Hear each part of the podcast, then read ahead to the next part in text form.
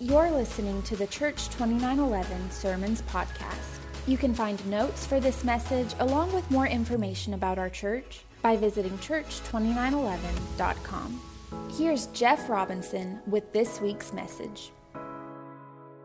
Man, I am so glad to be up here. It's been over a year since I have got to do this in front of you guys. Uh, I, I, you know, isn't? It's awesome. The last, the last several times that I have, it's been pre-recorded or we videotaped it. We've done some things, and so I am stoked to be up here in front of you guys this morning. Uh, those of you, I see some new faces, and you're probably wondering who is this weird dude with my grandmother's couch for a shirt this morning. uh, if you've missed me the last couple of months, I was in Australia, mate. I had to go down there for a job and uh, put some shrimp on the barbie, and uh, had quite a good time. But uh, I am so glad to be home and be with you guys this morning. So we're going to talk this morning. Uh, the song is Who Wrote the Book of Love? We're going to talk about the Bible this morning. Um, what we want to do for this summer hits playlist, and you're going to hear this all summer long. We're going to uh, we're going to have some really cool music going for you, uh, but we're also we're going to hit some of the things that are are really important and vital to our survival as the Church of Jesus Christ in this day and age. And these are things that we really need to know ready to hit. And so today we're going to talk about the Bible, the book of love. I, I, I thought it was really cool. Brent came up with this one. I thought it was awesome. Uh, the book of love. Because basically the, the, entire, the entire portion of this book, if you read it cover to cover, is about the love of Jesus Christ. It's about the love of God who loved us so much that he sent his only son to come and to give his life so that we could have life, so that we could live. And that's what this is about. Now, the world is going to tell you it's about a lot of other things. They're going to point out, you know, all of the mean things that they find in here. Um, if you talk to my kids at different times, they're going to tell you what a mean and terrible father I am because, uh, because there was the time that I wouldn't let my son set my garage on fire. Um, playing with matches. And you know, the time that, uh, you know, the time that my kids decided to lock us in the house because we sent them out in the backyard to play, so they shoved dirt and sticks in the lock so we couldn't so we could lock us in so we couldn't get out and uh, you know if, if, if you talk to them about that and the world is the same way they're coming from a different perspective a different angle than we are and so we're going to talk about i'm going to set some things straight this morning some of this is boring because um, you know, I, I, told my wife, I said, I don't know how excited you can make this when you're talking about the Apocrypha and the Pseudepigrapha and all these big words like that. Uh, but we're going to try to have some fun with this this morning. So, um, you guys ready? Okay. I like the energy, man. I, I, I like that. We're going here. Um, so, the first thing we want to talk about is actually where did the Bible come from? I, I, mean, you know, where, where did we get this thing? What's, what's the history of the Bible? Where did we get this? So, um, you've seen lots of things. Dan Brown wrote a book, uh, and it became a movie with Tom Hanks that you guys have probably seen. Um, some of you have, some of you probably haven't. Uh, and uh, it's, it's about this council that took place in Nicaea in like 1325. Um, and it was called the Council of Nicaea to the Nicene Council. The Da Vinci Code is the name of the book, and of course, it had a, it, it had a sequel and did a lot of things and had a lot of great stuff about it. We, especially in America, we love a good conspiracy theory, don't we? I mean, you know, we like that. There are probably some of you in here who do not believe that, that we landed on the moon in 1969. You don't have to raise your hand, you okay? There may be some of you guys who believe that the earth is flat because uh, hopefully not, but there may be some of you out there that do. You know, there are a few people that still do. They believe the earth is flat because we love a good conspiracy theory. We believe, we like to believe that the man is trying to hide something from us. And you know, if you go all the way back to the Bible, you'll find that the, the, the devil started this with Adam and Eve. He said, Man, God is trying to hide something from you. He don't want you to eat this one tree. You got all this other stuff, but he don't want to do it. And he started that whole conspiracy theory. Now, I'm not saying if you're a conspiracy theorist, I love a good conspiracy. So if you're a conspiracy theorist, I'm not saying that you're of the devil this morning. Please do not take that from what I'm saying here. What I am saying is that those conspiracy theories sometimes we love, and, and, and it plays into those things. And, and the enemy, there is an enemy. Now, I will tell you, I grew up in the Pentecostal church. Uh, I was ordained in the Assemblies of God and grew up there from the time that I was a young man. And, uh, and, and uh, I, I, I can do that if we need to, you know. But, um, and so I, I heard all that stuff. And, and, and so, so, you know, growing up, all these things are there. And, and we teach these things and we do these things. And a lot of times we give the devil a whole lot of credit for our stupidity. Yeah. Okay? We like to blame the devil for our own mistakes sometimes. We blame the devil for robbing us, uh, robbing us of our finances when we eat out every night and we pay way too much money for cars and houses and things that we can't afford and we're not responsible. Um, some of you guys are mad at me now already. I'm out of the gate. Uh, but there is an enemy, and he is out. The Bible says that he is out to steal, to kill, and to destroy. He does not want you to succeed. And so, you know, there, there are things that he does about this. Contrary to the authors such as this, the Council of Nicene in, in 325 AD was not meeting, it was not the meeting that once and all came and, and set the canon of the Bible. If you watch the Da Vinci Code uh, in Nicaea, these guys got together, and it was it was like the Catholic Church, the Lutheran Church, the Church of England, all these uh, all of these Christian religions came together to say, we're going to get our act together once and for all, and so we could do this. And so they, they were there about some of the, the tenets that we believe in the Christian faith. You may have heard the Nicene Creed. I believe in God the Father, maker of heaven and earth. Uh, we believe that his Son is perfect, came from him. Uh, it, the, the, actual thing says like from like, that he is God. He came from God. And it goes on about this. That's where that came from. But this was not the this was not where they decided which books we're going to put in the Bible and which books we're going to take out of the Bible. Okay? I told you it's going to be boring the first part. If you stick with me, we'll get there. Um, it was actually over many years scholars that went and did this. There are other. There, there were many books. What you have to understand is is the Bible. I don't want to get ahead of myself and uh, and get Kevin in trouble back there with the the slides because I hate when people do that to me. Um, what we need to understand is the books of the Bible as they were written. The Bible was not written like this, where God spoke to someone and said, Genesis chapter 1. In the beginning, you know, it, it, it didn't start like that. This started off as, as scrolls and parchments and letters and things that were written uh, over the course of time. We know that Jesus had these scrolls because Jesus quotes them. Jesus, uh, Jesus studied these things as a, as a rabbi, as a teacher. Uh, if all of, his all of his followers called him rabbi. They called him teacher. He studied this stuff, he knew these things. All of these books were written over the course of history. Uh, and over all these years, there were a lot of books. There were non canon books, such as canon, of course, is the 66 books we have, the non canon, things that are outside that. There are other books that are found in the Apocrypha and the Pseudepigrapha. Uh, I just like to say that because it's a big word that makes me sound impressive because I can say that word. The Pseudepigrapha were viewed as non canon for various reasons. Now, now, here's the thing over the years, there are lots of books that are written. I have been, I've been in the church my whole life. I'm 51 years old. And so um, over the last 50 years, there have been tons of books that have been written about the Christian faith. And probably half of them, if I'm being really nice about it, have been, uh, I believe the, um, the Greek word is baloney. And so, um, you know, there, there have been a lot of things. I'll never forget in, in 1988, it was the, re- the, the book came out, 88 Reasons Why Jesus is Coming Back in 1988. If you've never heard of that, obviously he didn't. Um, okay? They, re- they, they, they, revised it in 89, and he came back and he said, Well, I, I did some calculations wrong, and it's 80, here's the 89th reason why he'll be here in 89. He didn't.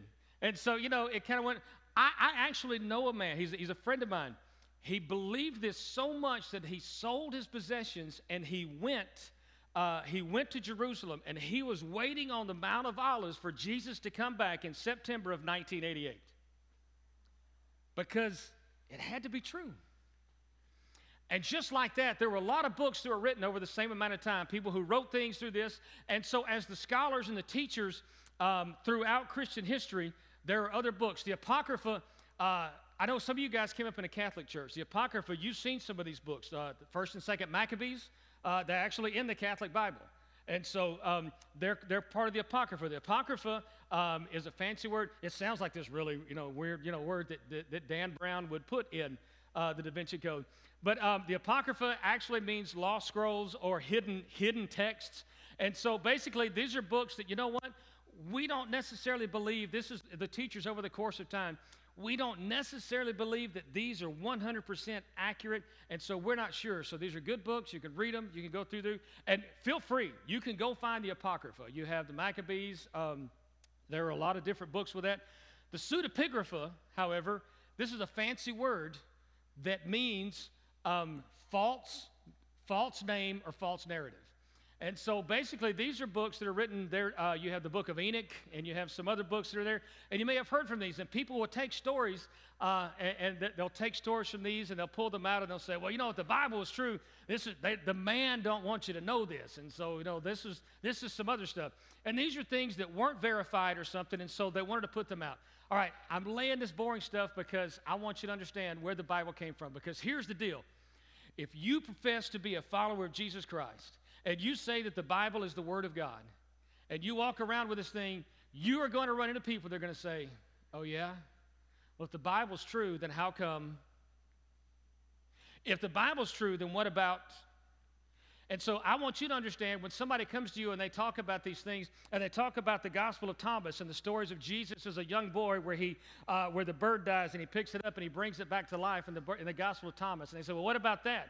Because, you know, you say the first miracle is where he turned water into wine. You say, well, it's not in the Bible. That's actually in the Apocrypha. That's in the Pseudepigrapha. These are things that, I don't plus, you know, you get to say Pseudepigrapha. You know, it's a really cool, it makes you sound smart. I'm telling you.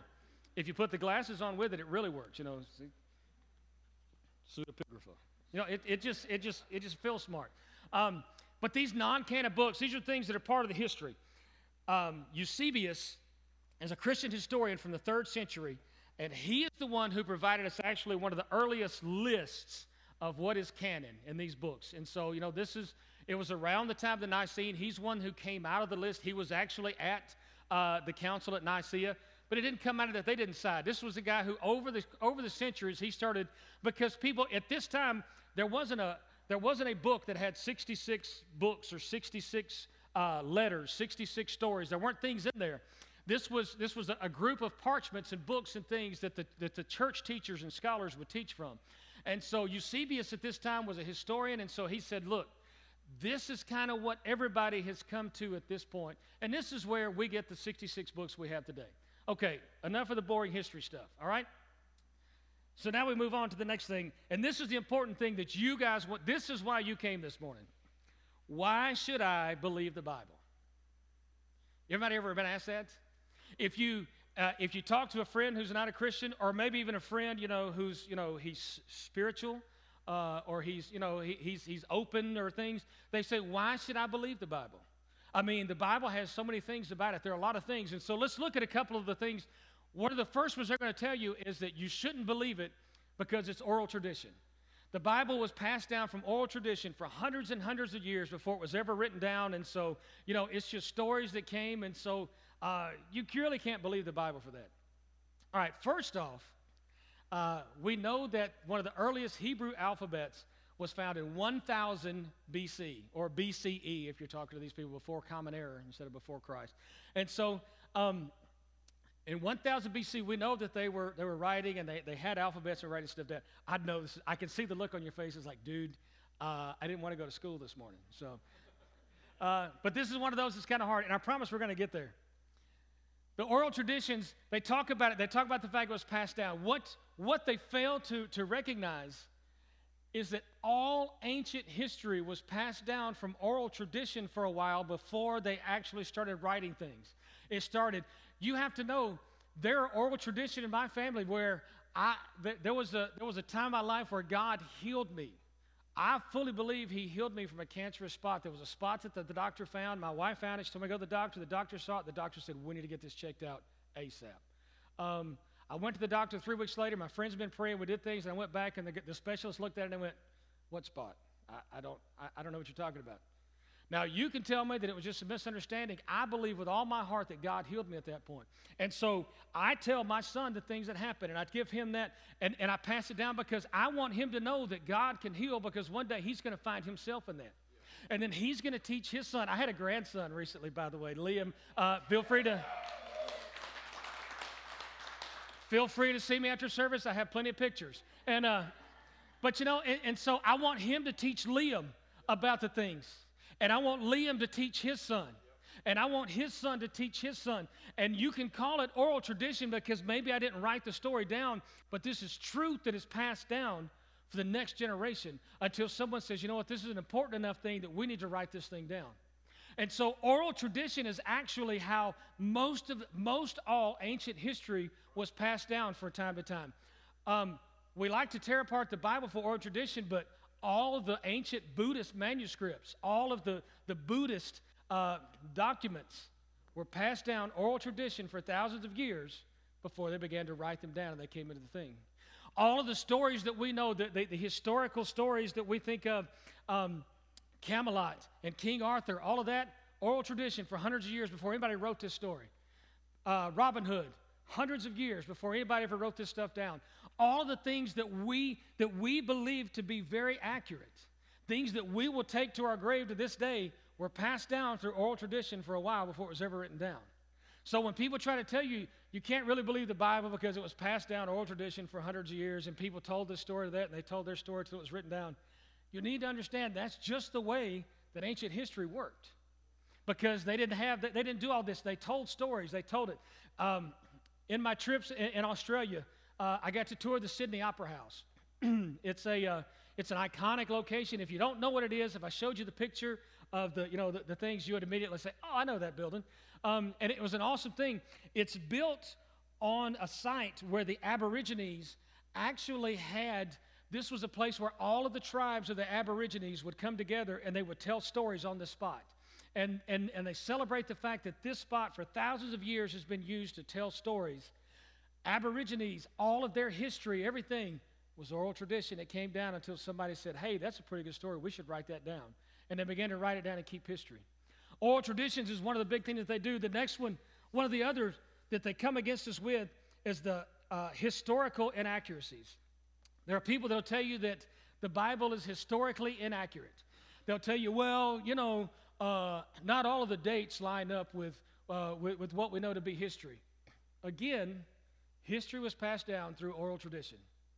And so these dates, sometimes, the older I get, the fuzzier my memory gets, okay? You know, when I was young, I had a mind like a steel trap. Man, I could, I, I could memorize numbers, I could do these things. The older I get, the other side of 40, man, it was all downhill from there. You know, the, the, the, the memory starting to fade. They say the, um, they say the mind is the second thing to go, and I, I don't remember the first. But um, the historical inaccuracies. Many people attack the veracity of the Bible because of the lack of historical evidence. You need to know some names. Flavius Josephus. Flavius Josephus was a first century Jewish scholar. he wrote the book called Antiquities of the Jews uh, and he wrote about the history of the Jewish people. It's, it's actually celebrated by most historians as an, as an actual document, one that's very historically accurate for that age period. And he mentions and talks explicitly about Jesus and about several of the other characters in the Bible. He talks about them in, in, hist- in, in, in historical context and how these guys came in. Uh, Flavius Josephus was just one of them who wrote about it. Uh, you can go back and you can look at the archaeological and the historical events that we know. There are kings that are listed in the Bible where it talks about uh, during the time of, of, of, the Israelites being held captive uh, by the pharaohs of Egypt. We know that these guys were actually kings. You can go look it up, you can go see. And so when people begin to come at you and they begin to ask about the historical inaccuracies, I will tell you this throughout history, the people who have attacked Jesus, the people who have, who have tried to deny Jesus and deny his teachings and tried to come against his disciples have never denied the fact that Jesus existed. They simply denied that he was who he said he was. I, I don't know about you, but for me, for me, that really, that really says something the fact that I'm not saying that there wasn't a Jesus. I'm not saying that Jesus wasn't, I'm not even saying he wasn't a teacher. I'm saying that he wasn't actually the Son of God. And you've heard Rick say this, and, and, and I've heard other people say this. If Jesus is not who he said he was, then everything that we do is for naught. If Jesus was simply insane or he was a liar, then we need to find something better to do with our time on Sunday morning. There comes a point with the word, there comes a point when you are a disciple or a follower of Jesus that you have to make a leap of faith. For some of you, it's that leap of faith that says that God can actually forgive me for the things I've done. There's some of you in here this morning and you've, you've done things you've sinned, you've, uh, you, you've made decisions, and you think, I don't even love myself. How in the world can God love me? And you have to make that leap of faith that you know what? God loves you and God can forgive you. There's some of you this morning that that leap of faith may be that you know what? There's just too many there's just too many things in the Bible. What we need to understand about the Word of God, about the Bible, is that there are the more that we get into it, every document, every historical event, everything can be looked at from two or three different directions. And when we go into it with the mindset that there is no way that this is right and I'm going to prove it's wrong, then we begin to see things and begin to put things together in a certain way. If you've been alive for the last eight years or so, and you've been a part of the politics in the United States of America of any way, then you know this to be true. Because there are some of you this morning who believe that in that four years ago, five years ago now, that a uh, a railroad job of historical proportions happened, and there was um, there was interference in our election, and Donald Trump was elected president. There are others of you who believe that that was absolutely 100% legitimate. However, about a year ago, uh, something else happened, and it was it was a, a robbery of historical proportions and Trump was voted out and Joe Biden was elected president. I don't care which side of those you come on. The fact of the matter is, it all depends on where you come from, how you begin to put those pieces of the puzzle together. And it's the same way with the Word of God. When, when I start out and I believe I believe in God the Father, maker of heaven and earth. I believe that his Son comes like from like, that he was made of him. I believe that this is the inerrant Word of God.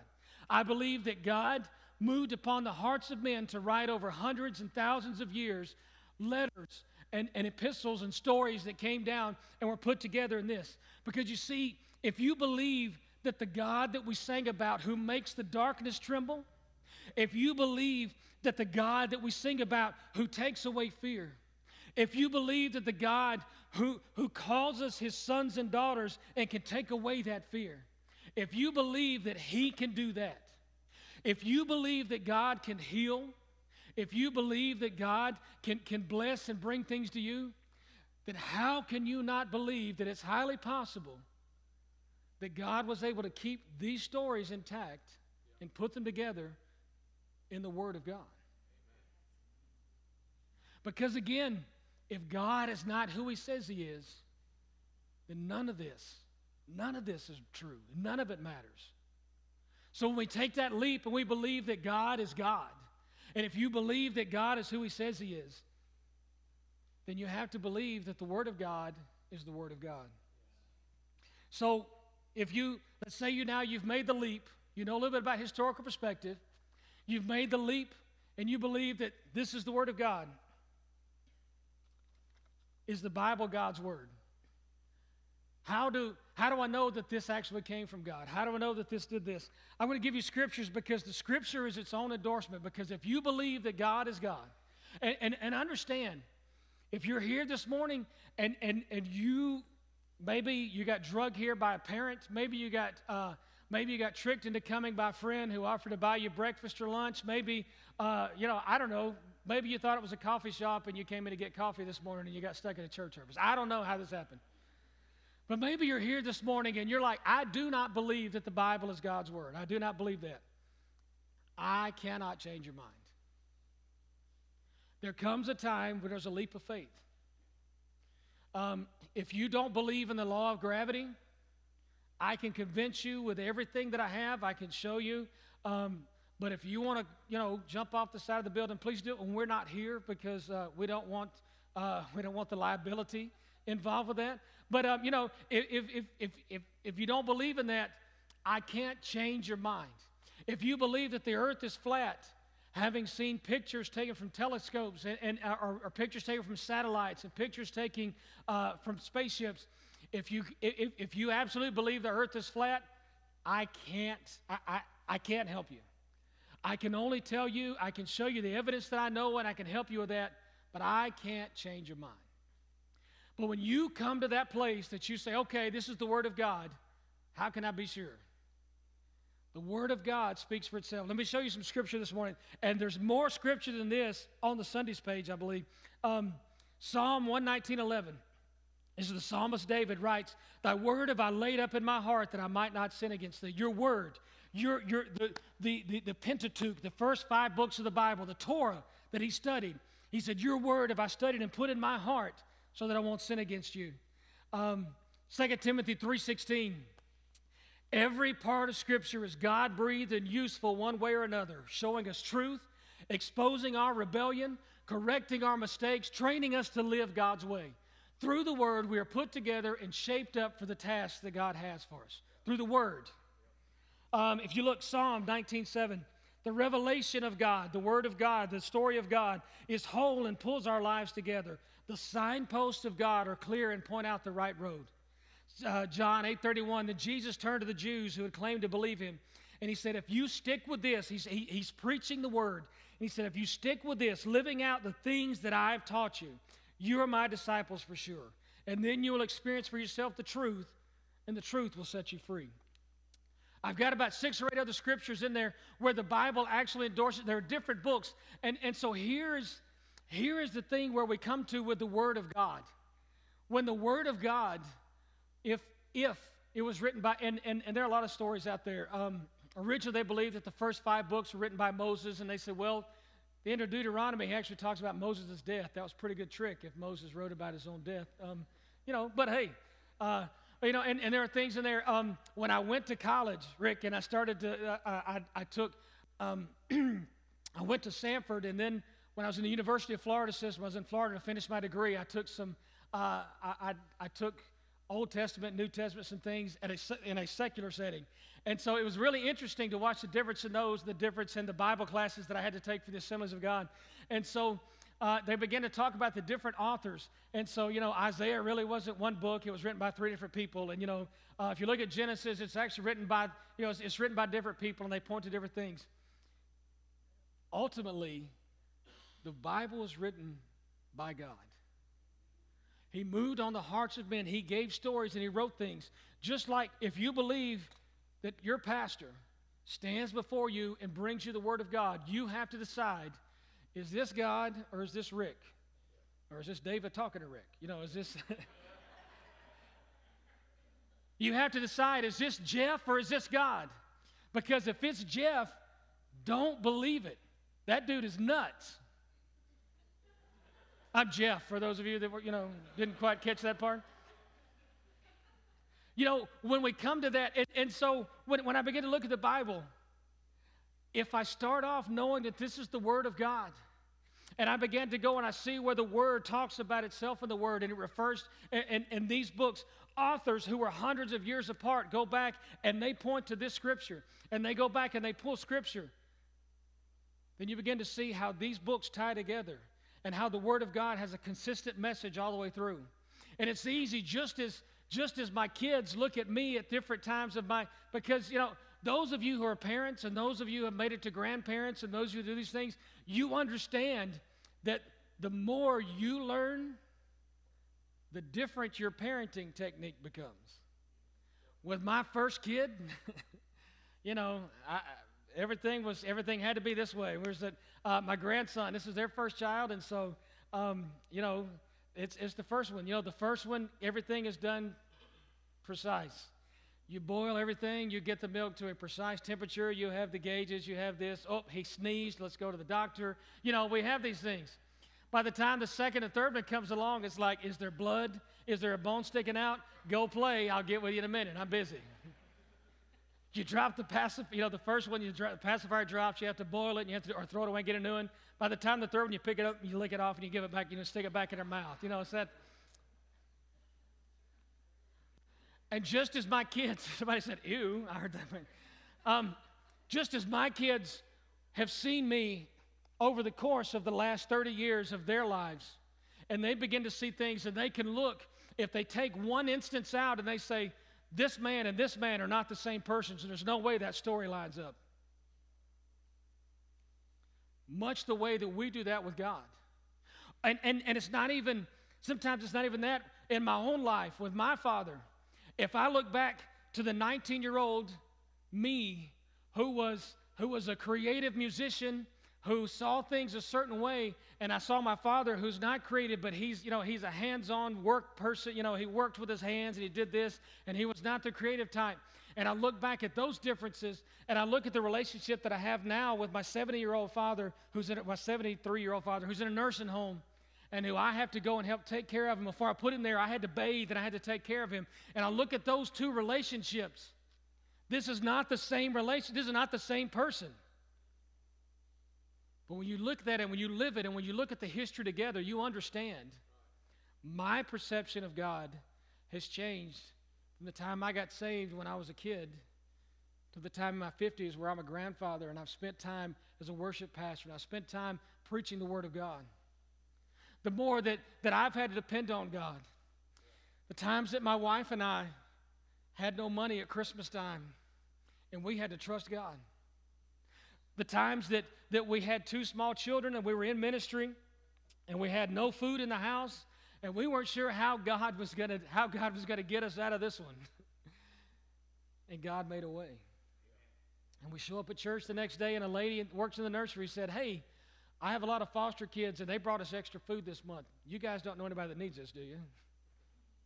God is awesome. The word of God is the word that tells us these things.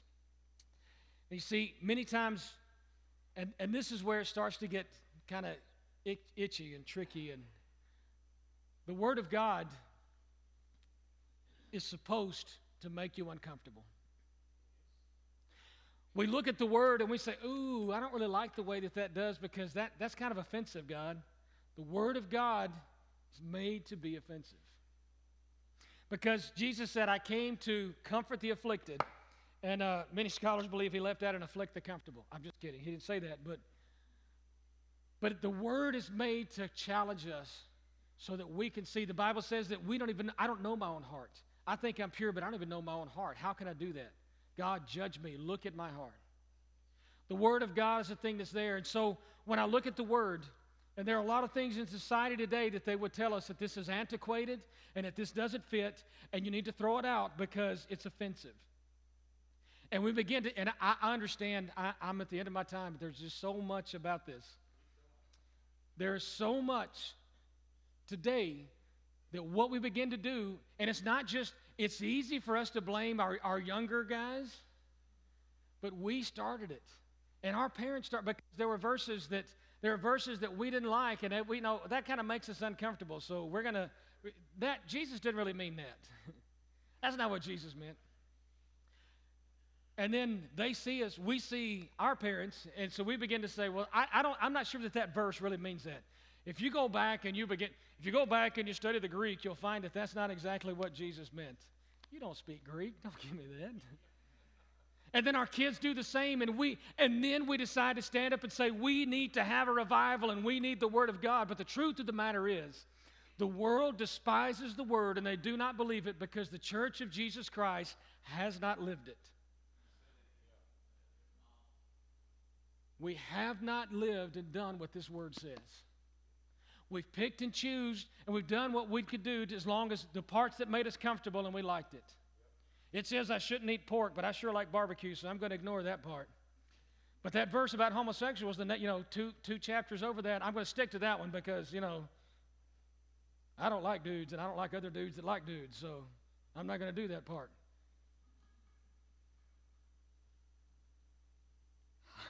start stepping on toes when you start looking at some of those. We look at the scripture that says that, you know, love your neighbor as yourself. And we start saying, well, what if my neighbor voted for Biden or Trump? Love your neighbor. What if my neighbor is weird? Love your neighbor. Amen.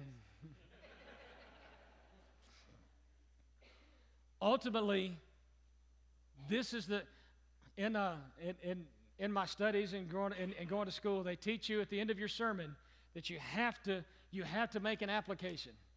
Otherwise, the last, the last hour or 45 minutes of you guys, you know, you're going to walk out of here and it doesn't mean anything. So, Here's our application for today. The application is this read the Bible. You need to read your Bible. When somebody comes and they tells you, doesn't the Bible say that doesn't the Bible say that cleanliness is next to godliness? And so, you know, you should do this. If you read the Bible, you say, no, no that's second granny 317. That's that's not even the pseudepigrapha. That's something else altogether. That's the grannyigrapha. And so when they begin to tell you things about, well, you know, the Bible says, Bible says don't judge. Actually, what the Bible says is that when you judge, understand that you're going to be judged by that same measure.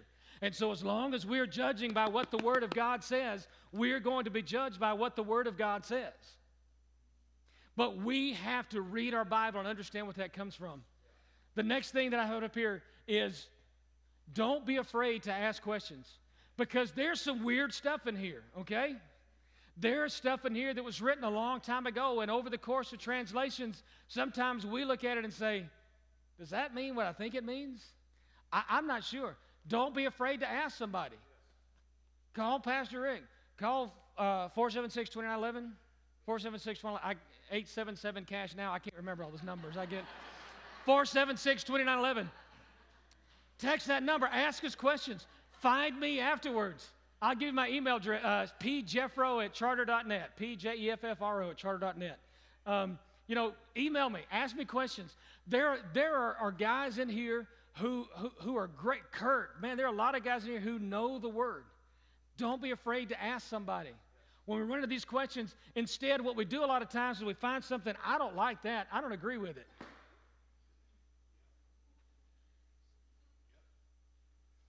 The last thing this morning that I want to challenge you to do trust but verify, to quote Ronald Reagan trust but verify. Go and look it up. If you don't know what that quote came from, look it up. It's pretty cool if you like history. Not all sources hold up to scrutiny. The wonderful thing about living today is that you have Google. you have, or Bing, or whatever search engine it is that lights your fire. You know, there are plenty of them out there. And so you have these things that you can go and look it up. However, hopefully, not all of you understand this because I'm friends with you on Facebook. Not everything you see on the internet is true. I know, I know. Abe Lincoln said it. Not everything that you read on the internet is true. You have to. Not everything that we read, trust but verify. When you read and you see these things, the first thing that I do when I see a story that comes up on, on, uh, on the internet or one of the guys at work brings it up, I, I, I work with a young man who considers himself an atheist. Um, but he looks up to me, and so I'm doing everything I can do to be Jesus to this young man so that one day he will come to know that there is a God and that God loves him. You see, if I just turn my back and say, You're an atheist, you don't believe in God, then get away from me, you dirty sinner. I've just reinforced every stereotype that young man has ever seen in church. The sources, when they come, first thing I do is I go and look it up and try to find that article and read it for myself. Because otherwise, we spread stuff and we begin to be seen. Because here's the thing, and I'm closing with this the enemy that we have is not stupid. He was an archangel. He was one of the, the firstborn of heaven. He was one of the archangels that was created by God, one of the first created. Jesus was not created. Jesus is God, and He's been here forever. Don't ask me to explain that one because I don't get it. That's a Rick question.